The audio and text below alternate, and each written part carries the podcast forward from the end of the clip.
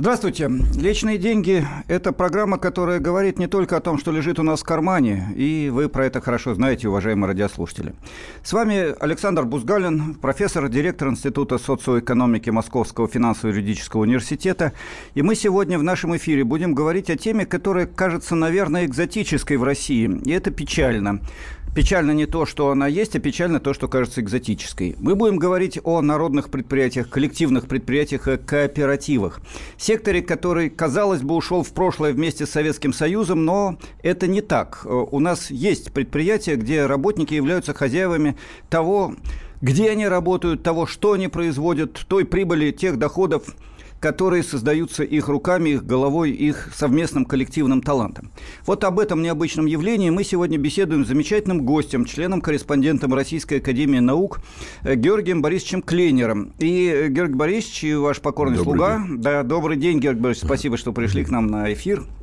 Э, мы с Георгием Борисовичем вот буквально только что приехали с конференции, первой конференции Национального союза народных и коллективных предприятий России. Конференция продолжается. Мы с вами в эфире, уважаемые радиослушатели. Буквально через 15 минут во второй половинке нашей передачи э, мы начнем диалог. Я еще раз напомню телефон прямого эфира, WhatsApp и так далее. А сейчас, Георгий Борисович, самый главный вопрос. Что это за зверь такой, народные коллективные предприятия? Это что, колхоз э, с трудоднями или что-то все все-таки другое.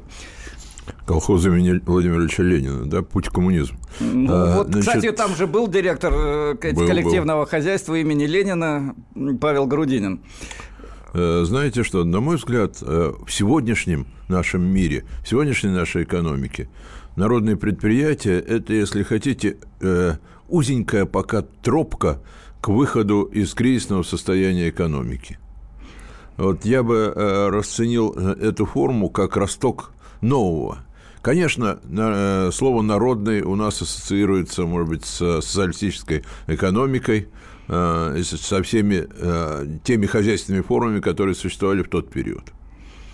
Но в сегодняшнее время, когда мы находимся в рыночной экономике, продвигаемся к экономике знаний, движемся через цифровую экономику и так далее – когда мы прошли трудный, если не сказать болезненный путь э, перехода к другому социально-экономическому укладу, э, значит, в это время народные предприятия – это необходимый элемент ландшафта экономики. К сожалению, сейчас их не так много в России, их несколько десятков. И, вы знаете, вот если значит, спрашивать себя – Э, каковы недостатки нашей экономики, много перечисляют, там неинновационность, э, э, слабая капиталоемкость, технологичность и так далее, и так далее. Так вот, я бы сказал, что один из явных недостатков нашей экономики в нынешнем состоянии это э, слишком малое количество народных и коллективных предприятий. То есть таких предприятий, в которых коллектив играет определяющую роль. Он и собственник, он и субъект управления а... при помощи директора. Правильно? Э, правильно, но я бы рассматривал еще немного шире. Вопросы собственности, к которым мы привыкли сводить все многообразие экономических отношений, имеют э, значение. И мы знаем, что такое приватизация, знаем, что такое национализация, где речь идет главным образом о перемене форм собственности. Но если опуститься ниже, на землю, то на земле, на земле важно, кто использует данный станок, кто им распоряжается, кто, кто э, может использовать доходы от него. Вот это важно. Все это вместе в целом называется собственность, но она распадается на, по крайней мере, три таких компонента. И вот очень важно, кто э, работает за данным станком, кто управляет этой работой – куда идут полученные деньги и так далее. Поэтому я бы сказал, что речь идет даже не столько о вопросах собственности, которые тоже э, важны, но сколько о вопросах конкретной экономической деятельности каждого из нас.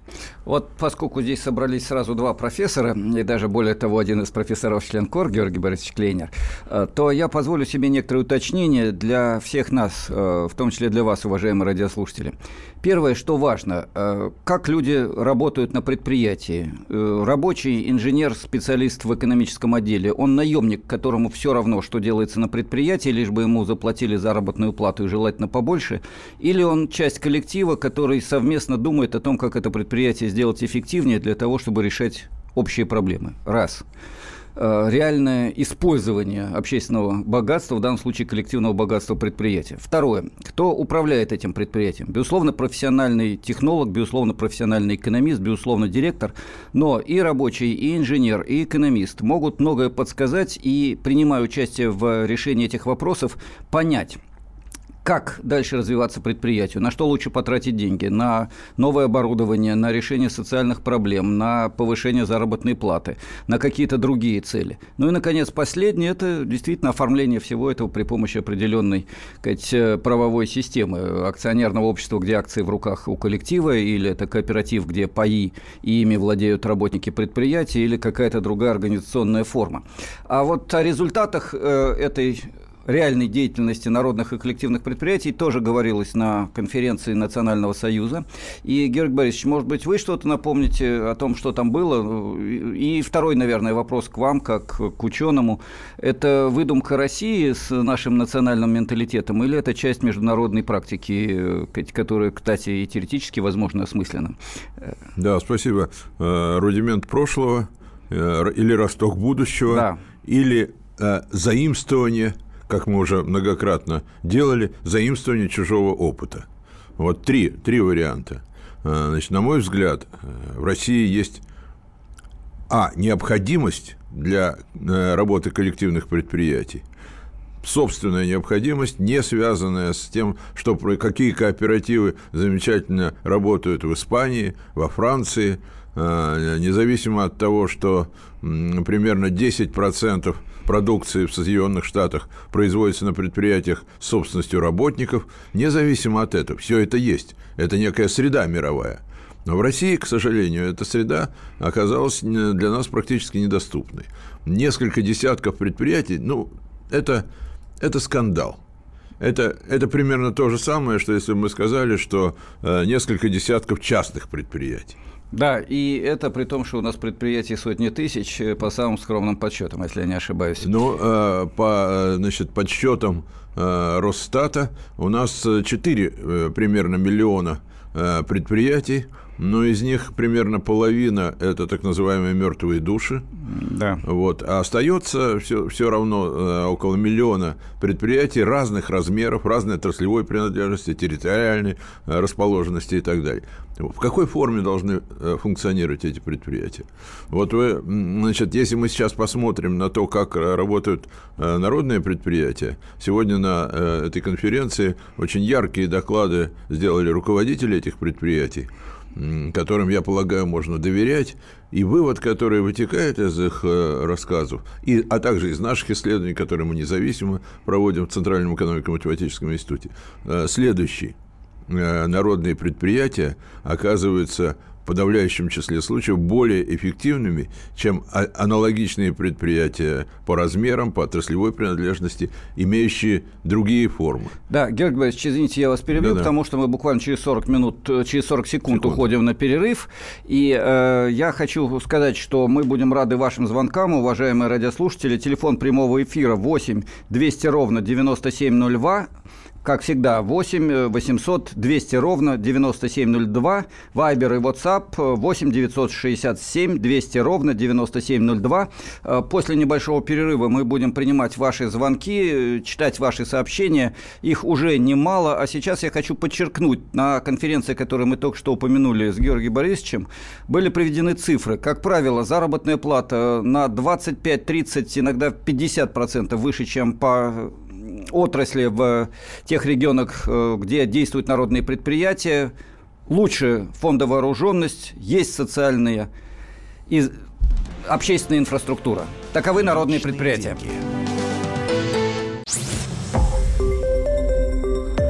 Радио «Комсомольская правда».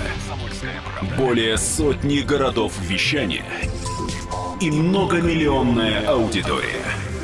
Калининград 107 и 2 FM. Эм. Кемерово 89 и 8 FM. Красноярск 107 и 1 FM. Москва 97 и 2 FM. Слушаем всей страной.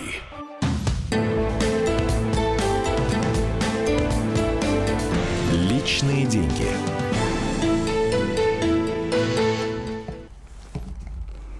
Здравствуйте, мы продолжаем наш эфир «Личные деньги». С вами Александр Бузгалин, директор Института социоэкономики Московского финансово-юридического университета, и Георгий Борисович Клейнер, заместитель директора Центрального экономико-математического института РАН, член-корреспондент, доктор экономических наук, профессор. И мы говорим о коллективных предприятиях, народных предприятиях, о том, что, казалось бы, ушло в прошлое, но есть сегодня. Буквально сейчас продолжается в торгово-промышленной палате первая конференция Национального союза таких предприятий предприятий и о том, что это такое, зачем это, для чего это, мы беседуем в прямом эфире. Напомню, телефон, по которому вы можете нам звонить, 8 800 200 ровно 9702, Вайбер и WhatsApp 8 967 200 ровно 9702.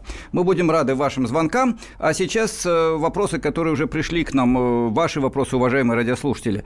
Э, первый, наверное, самый интересный. Мы возвращаемся назад, это отжившая свою форму, которую пытаются восстановить в России какие какие-то странные люди, имеются в виду народные предприятия. Угу. Ну и надо ли, Георгий Борисович, из «Газпрома» и «Роснефти» делать народные предприятия? Это второй вопрос из некоторой толики уже пришедших сообщений.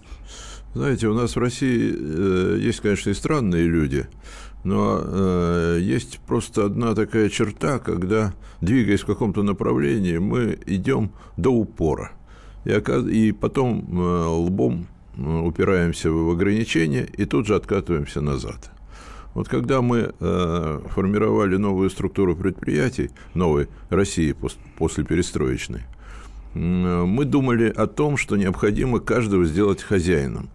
А, а, а те, кто не, не хочет быть хозяином, он будет э, наемным работником, от которого ничего не зависит. И вот так мы создали слой, так сказать, и новых олигархов, и новых квазиолигархов и так далее. И э, в этом движении, которое было поначалу прогрессивным, мы зашли слишком далеко и уничтожили все зачатки коллективного самоуправления. Работники оказались э, отделенными и от управления, и от результатов труда. А что это значит? Чем это плохо? Да просто они работают плохо. Они не могут наладить коллективную работу. Каждый сам за себя – а, интересы соседа, э, интересы подразделения, интересы предприятия, бог с ними. Мы сейчас переживаем, надо сказать, очень острый процесс последствий этого во всех отношениях. Во всех отношениях. Значит, мы должны переменить э, очень серьезную э, часть своей психологии. Сейчас считается, что успех человека – это его нажитые деньги, лично его, ну, может быть, семьи там, э, и все. А э, успех его дела, успех его предприятия, успех его города, в конце концов, и страны в целом, ну, это где-то на заднем-заднем плане. Вот, Георгий Борисович, извините, я вас прерву. Еще одно сообщение. Работники не готовы к управлению. Э, прислал такую вот угу. короткую фразу наш радиослушатель. Как вы думаете, это действительно так или все-таки есть потенциал? Несомненно, э, человек, который стоит у станка, он должен прежде всего уметь работать на станке, но не только это. Он должен ощущать ритм и пульс его предприятие не будет ощущать. Его э, даже хорошая работа качественная на станке окажется бесполезной. Работники не готовы к управлению. Они э, готовы, во-первых, потому что они должны а, ощущают себя в хорошем случае частью. Э, если человек ощущает себя частью семьи, готов ли он к управлению этой семьей? Да, в определенном смысле готов. И э, если мы откажемся от представления о том, что личный успех это только личные деньги, как называется наша передача, а, то тогда мы поймем, что кроме этого человек должен и управлять, и участвовать в управлении. И практика показывает, что это так. Конечно, э, э, работнику за станком нельзя вручать те же рычаги, которые имеет э, генеральный директор. Но участвовать в работе, которую осуществляет генеральный директор, участвовать в принятии решений – и о дальнейшем перспективном развитии предприятия, и о распределении средств. Но это, это, если хотите, и возможность, и долг каждого из нас. Спасибо, Георгий Борисович. Еще один вопрос. Ну, мы, естественно, не могли обойтись без того, чтобы не посмотреть на Советский Союз. И такое очень оптимистическое сообщение, оптимистическое в отношении нашей страны прошлого. В СССР все предприятия были по-настоящему народными. Они для своих работников и жилье строили, и детские сады, и летние пионерские лагеря, дома культуры, стадионы. Неужели есть возможность возродить это, спрашивает наш радиослушатель. Ну, здесь есть чем поспорить и есть чем согласиться. Я свое мнение зарезервирую, чуть позже его выскажу. Сейчас слово Георгию Борисовичу ну, Клейнеру. Значит, это ведь вопрос, неужели возможно это возродить? Ну и так ли это было в СССР все-таки, наверное, есть В вопрос. СССР, несомненно, многие предприятия обладали достаточной социальной структурой, э, имели свои дома отдыха, пансионаты и так далее, и так далее. Сейчас э, произошла реструктуризация, дома отдыха ушли у большинства предприятий, переместились в другую сферу, но каждый работник предприятия должен иметь возможность воспользоваться этим национальным богатством. Как это сделать? Э, это э, вопрос, э, который требует отдельного изучения. Но на предприятиях стараются людям вручить так называемые социальные пакеты, чтобы они все-таки получили часть от этого, от возможности восстановления Э, своих сил, здоровья и так далее. И это, это нормально. А, значит, ненормально, когда э, работник отделен от этой возможности. Георгий Борисович, вот еще одно сообщение. Согласен с вами во всем, но это теория, как сегодня повернуть, вернуть предприятие народу. Ну, позволю себе, во-первых, все-таки две реплики, прежде чем Георгий mm-hmm. Борисович ответит на этот вопрос, э, как участник и этой конференции, и один из исследователей проблемы коллективных предприятий в мире и в России.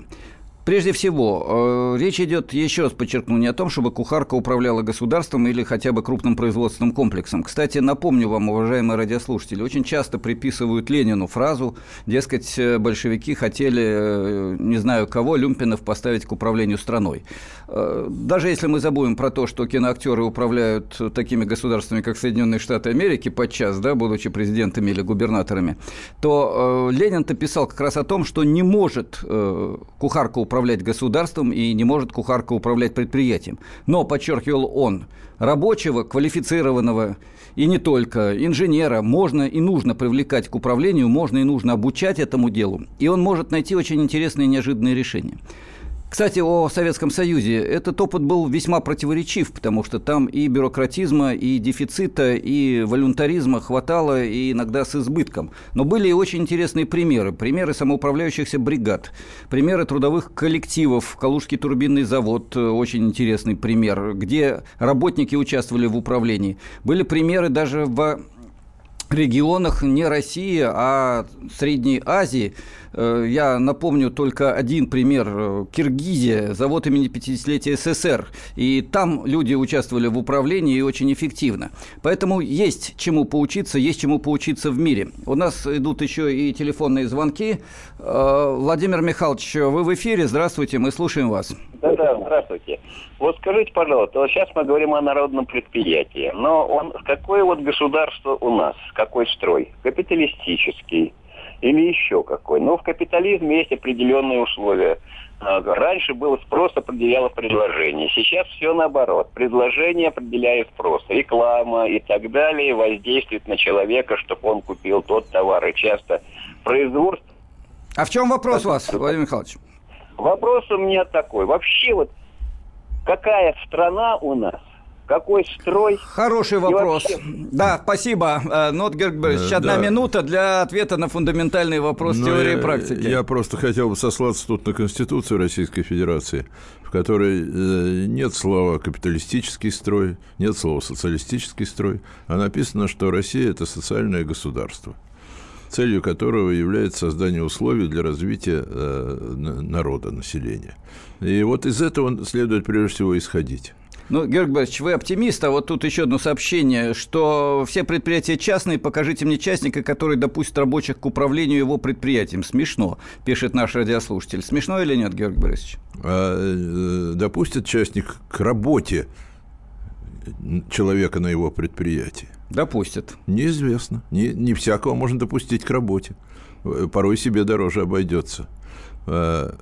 Важно другое. Важно, что каждый человек, каждый из нас должен найти себе предприятие, в котором ему работать комфортно. В одном случае это частное предприятие, в котором вы только исполняете инструкции от э, А до, до Б и никуда не движетесь дальше.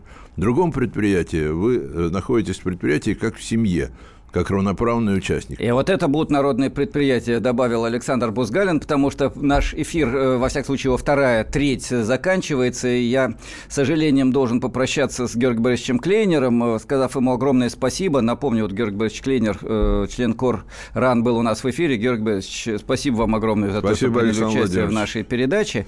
А мы с вами, уважаемые радиослушатели, напомню, буквально через несколько минут продолжим диалог и будем говорить не только о народных предприятиях, но и том, что делается с коммунально-хозяйственной службой, и о том, будут ли повышать цены на эти услуги с июля месяца, как это бывает очень часто. Личные деньги.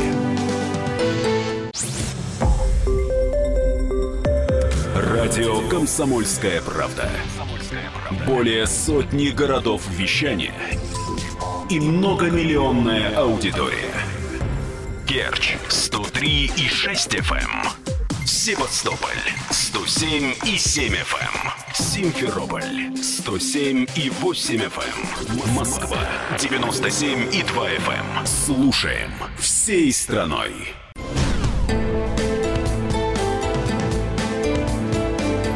Личные деньги.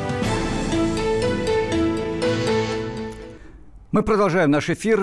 Александр Бузгалин, директор Института социоэкономики, говорит с вами о личных деньгах. И сегодня мы с вами подняли тему, которая, на первый взгляд, не имеет отношения к тому, что лежит или не лежит у нас в кармане, в кошельке, на пластиковой карте и так далее. Мы говорим о том, какие предприятия, какой формы собственности, с каким содержанием отношений собственности эффективны в нашей экономике, где человеку работается хорошо, коллективно, э, неотчужденно, содержательно, с хорошей зарплатой, а где нет.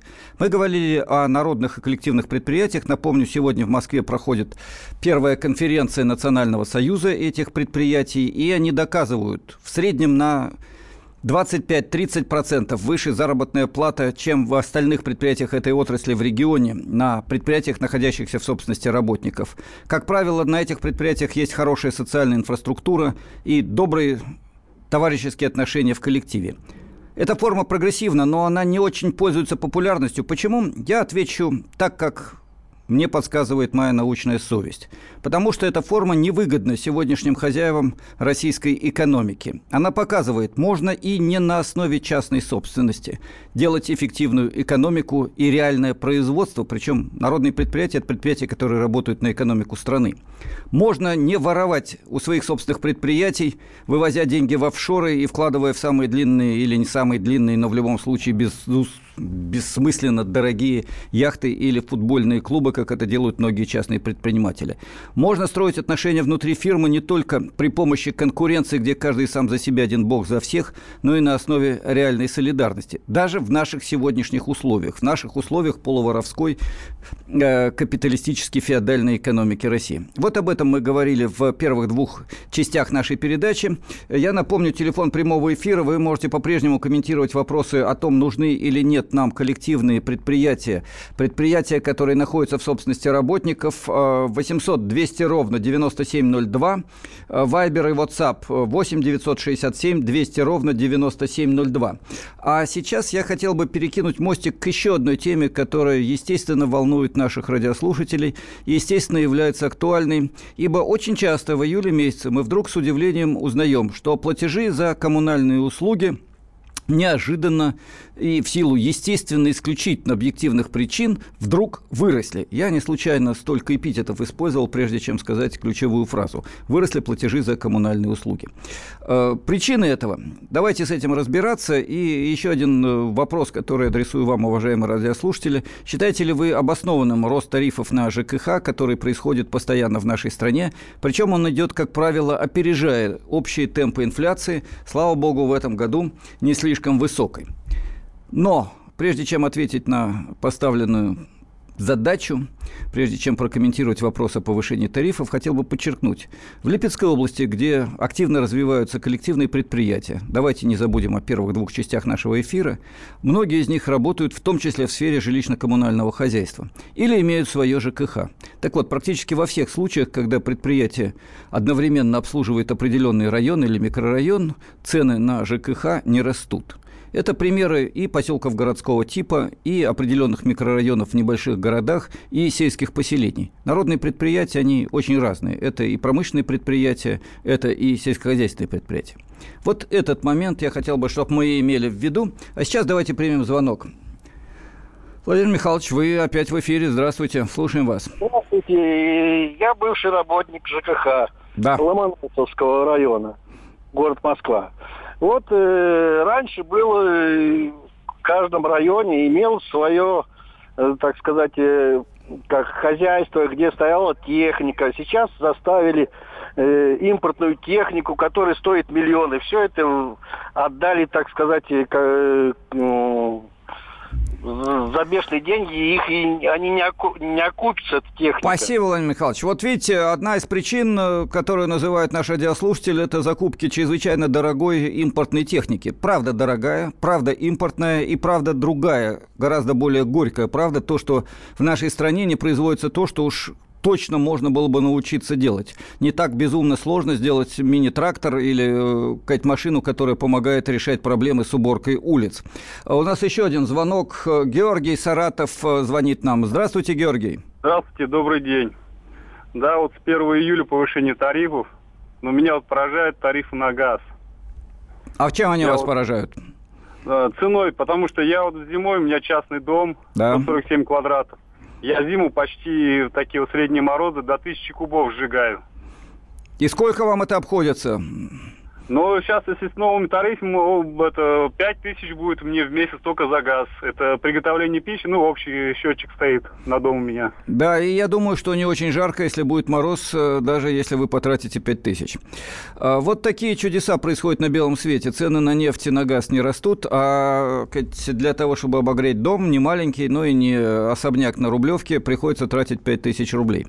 На самом деле, эта проблема касается практически всех, но особенно жестко и особенно мучительно действительно проблема тарифов на жилищно-коммунальное хозяйство затрагивает жителей малых городов, э, сельских поселений, э, тех, у кого и доходы очень невелики, и где нет централизованной инфраструктуры для того, чтобы отапливать и обогревать, и горячей водой снабжать наши квартиры. Э, пожалуйста, уважаемые радиослушатели, у нас еще есть несколько минут. Напоминаю, телефон прямого эфира 8 800 200 ровно 9702. Я буду рад получить ваши звонки.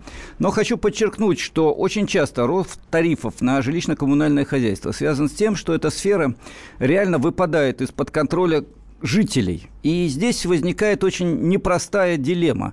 Либо мы объединяемся так, как мы это делали когда-то в эпоху новой экономической политики в Советском Союзе, так, как мы это пытались сделать на рубеже э, краха Советского Союза, так, как это делается в ряде случаев до сих пор. Объединяемся в органы местного самоуправления и контролируем наши коммунальные службы, либо они сидят у нас э, на шее, паразитируют на нас и задирают цены. Еще один звонок. Вы в эфире. Здравствуйте. Федор, говорят, вы звоните из Тюмени, издалека. Нет, не из Тюмени, из Перми. Из Перми, ну тоже не так близко. Далеко. Слушаем вас, да. Вы знаете, у нас, конечно, вообще, как бы, я вот по, по моим таким, по моему мнению твердому, у нас вообще беда э, с этими, э, с тарифами. Почему беда? Ну, потому что, знаете, вот как, э, ну, правительство там все как бы индексацию куда проводит, я пенсионер. Так. Вот, индексация там, знаете, туда, прибавляют, ну вот я вам как пример, прибавляют нам это 100 рублей, так? А тарифы гонятся где-то аж уже баснословные суммы. Как жить? Как вертеться, непонятно. А вот скажите, Но... кстати, какая у вас пенсия? У меня 12. 12 тысяч. А работали, да? поди, не 10 лет, а 40?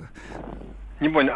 Говорю, а сколько лет отработали на страну? На страну 42 года я Вот я, я сказал, я, что 40 лет. Мне 68 лет сейчас. Ну, 68 лет и еще хороший возраст для мужчины. До работать. Да, вот это, кстати, очень интересный вопрос. Я попутно замечу, что э, повышение пенсионного возраста, оно ведь э, должно быть соразмерено с реальными условиями жизни в стране. А в России, матушки, у нас до сих пор мужчины далеко не все доживают до 70 лет. И повышение пенсионного возраста сделает э, для них пенсию, во-первых, э, недостижимой просто по физическим причинам, а во-вторых, даже если мы сможем получать эти 12 тысяч, то при необходимости платить несколько тысяч за ЖКХ, при том, что у вас будет самая скромная квартира и самые скромные условия для того, чтобы расплачиваться по тарифам, ну вот дальше действительно как жить, очень хороший вопрос. Выживать. И напомню, у нас в стране более 20 миллионов человек живет на 10 тысяч в месяц, и в этих условиях э, тарифы по ЖКХ должны быть либо нулевыми, либо люди действительно будут жить в холоде, а иногда и в полуголоде. Еще один звонок. Здравствуйте, Елена Васильевна, вы в эфире. Слушаем вас. Добрый день. Добрый. Будьте добры, будь, объясните, пожалуйста, когда шел вопрос о повышении тарифов на ЖКХ, было сказано о том, что не более 4%. Вот у нас состоялось 28 э, июля, июня внеочередное заседание Совета депутатов, это новый наш состав, и они приняли решение повысить квартплату, ну, за коммунальные услуги, это не касается газа, света, антенны, на 6%. На каком основании? Вот это хороший вопрос. Я думаю, что без основания. И такое происходит не раз и не два, и не только в вашем регионе. И эта проблема э, мучительная, я бы сказал. Подчеркну еще раз. Э, проблема тарифов может решаться несколькими путями. Первый путь э, – пассивный государство в бюджете находит определенные ресурсы для того, чтобы датировать э, расходы на ЖКХ для беднейших слоев населения. Кое-что в этом направлении делается, но делается очень мало, и по-прежнему беднейшие слои населения с огромным трудом могут расплачиваться по жилищно-коммунальным услугам и после этого оставаться с деньгами, которых едва хватает на минимум продуктов питания и не хватает не то, что на хорошую одежду и предметы длительного пользования, но даже на необходимые лекарства, если говорить о немолодых людях или о тех, у кого родители не молоды. Это раз. Итак, можно за счет дотации из бюджета. Но это не самый лучший путь. Второй путь э, – понять, почему растут тарифы и насколько обоснованы затраты на ЖКХ, и нельзя ли сократить издержки, а также прибыли и то, что воруют хозяева, прямые или косвенные, или инсайдеры, те, кто сидит внутри и присваивает многое из потоков денежных, идущих в ЖКХ. Нельзя ли сократить издержки, нельзя ли сократить э, прибыли, которые используются не на развитие, а на личные цели хозяев этих структур, формальных или неформальных хозяев, если говорить о государственных структурах ЖКХ.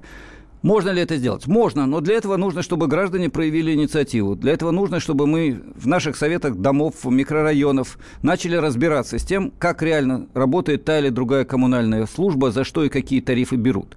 Если мы с этим начнем разбираться, мы можем потом подняться и до федерального уровня, до уровня регионов, субъектов федерации понять, насколько обоснованы тарифы по всем этажам нашей российской экономики. Это путь более сложный, но более важный и более надежный.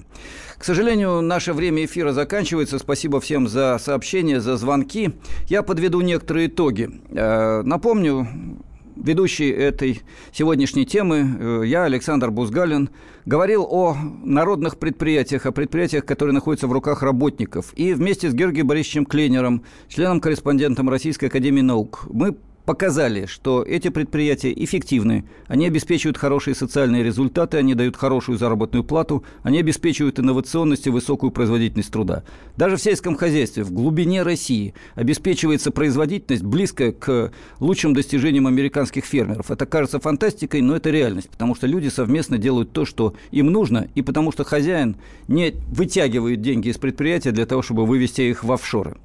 Мы говорили о ЖКХ и о том, что повышение тарифов в большинстве случаев не обосновано. Мы говорили о нашей реальной жизни, о личных деньгах, которые не только в кармане, но и в государственном бюджете. Личные деньги. Радио «Комсомольская правда».